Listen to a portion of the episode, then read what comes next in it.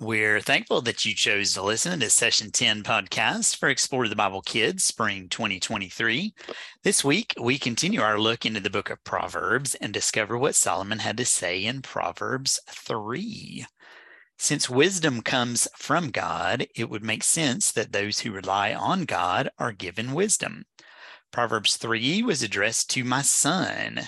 It's interesting to think that Solomon perhaps wrote this proverb to give guidance to his own son, Rehoboam, who would one day rule the kingdom. Solomon's desire was for his son and all those who read these words to trust in the Lord and not in humans. Devotion to God would bring a long and happy life. Solomon offered that trust in the Lord was the only way to have a fulfilled life.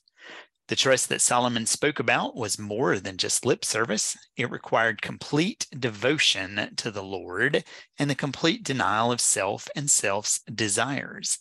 Solomon even hinted that reliance on God and freedom from worry led to real health benefits. True followers of God would also interact with other people in ways that would honor God. By being a good neighbor, the world would know that you are a follower of God. Shelly, share with us some activities that will help kids learn that we should trust the Lord. Older kids will play a game called Proverbs Draw and Guess using a printable item with words from today's Bible story. Teams will take turns selecting a word that you have placed in a bag and drawing it on the dry erase board. Their team has 90 seconds to guess what is being drawn. If they guess the word, the team earns a point. If they cannot guess the word in 90 seconds, the other team has 15 seconds to guess the word to steal the point. If no one guesses the word correctly, put it back in the bag to use again later in the game. After each word is guessed, lead kids to discuss how that word was a part of today's Bible story. So here's a sample. One of the words that is suggested is straight path from Proverbs 3, 5, and 6, which is the basis of today's text truth that we should trust the Lord. Younger kids are going to play a game using two taped lines on the floor. One line will be straight and the other will be crooked. When you read a prompt from the choices printable, kids will race down the straight path if they think it was a good choice.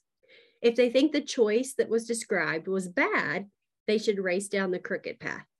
After playing, the leader will encourage kids to talk about what we should do if we don't know whether a choice is good or bad. Encourage kids that God has given us His word and people in our lives to help us make good and wise decisions. We want kids to know that trusting God and making wise decisions is not always easy, but God is always there to help us trust Him and obey Him. As I mentioned earlier, our text truth is based on Proverbs 3 5 through 6, and that is also the inspiration for today's object. This object is actually a modern object. Lombard Street in San Francisco, California, is one of the world's most crooked streets. It has eight very sharp turns in about 600 feet of roadway. We hope this visual will help kids remember that we should trust God because He will make our paths straight. All right, very good. Thank you so much. Rachel, this week, boys and girls, will learn another important message from Proverbs trust God.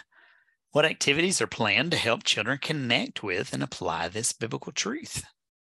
Hello, Tim. Yes, it's a, an important session where we really want to help younger preschoolers begin to connect with that trust issue. You know, that's one of their basic needs in life, anyways, to trust the people who care for them, who are responsible for them. And that trust will eventually lead to their being able to trust God. So it's really a focal point of discovery and learning for young children.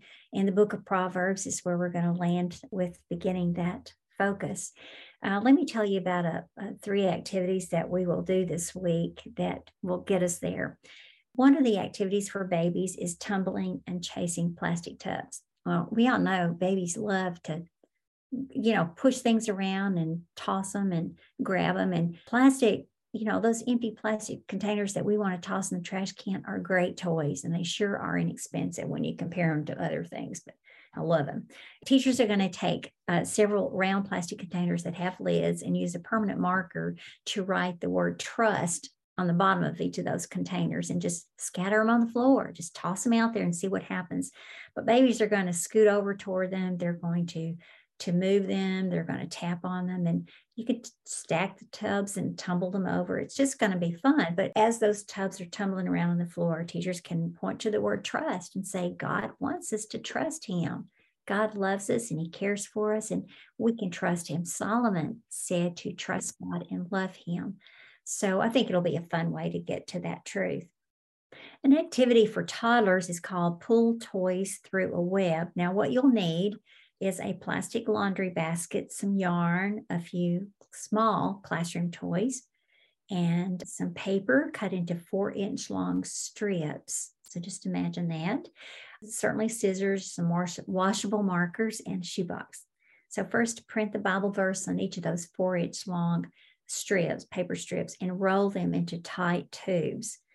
You're going to place the toys and the paper rolls in the laundry basket and use yarn crossing from each opening in the laundry basket to another across from it to make a crisscross pattern through which children are going to stick their hands and try to remove the toys and the paper rolls. And so, anytime a paper roll is discovered or pulled out, unroll it and read the Bible verse, which is based on Proverbs 3 5, of course, trust in God. So, uh, again, an opportunity to use the word trust to talk about the one in whom we place our trust is God, and that the Bible teaches us that we should trust God with all our heart.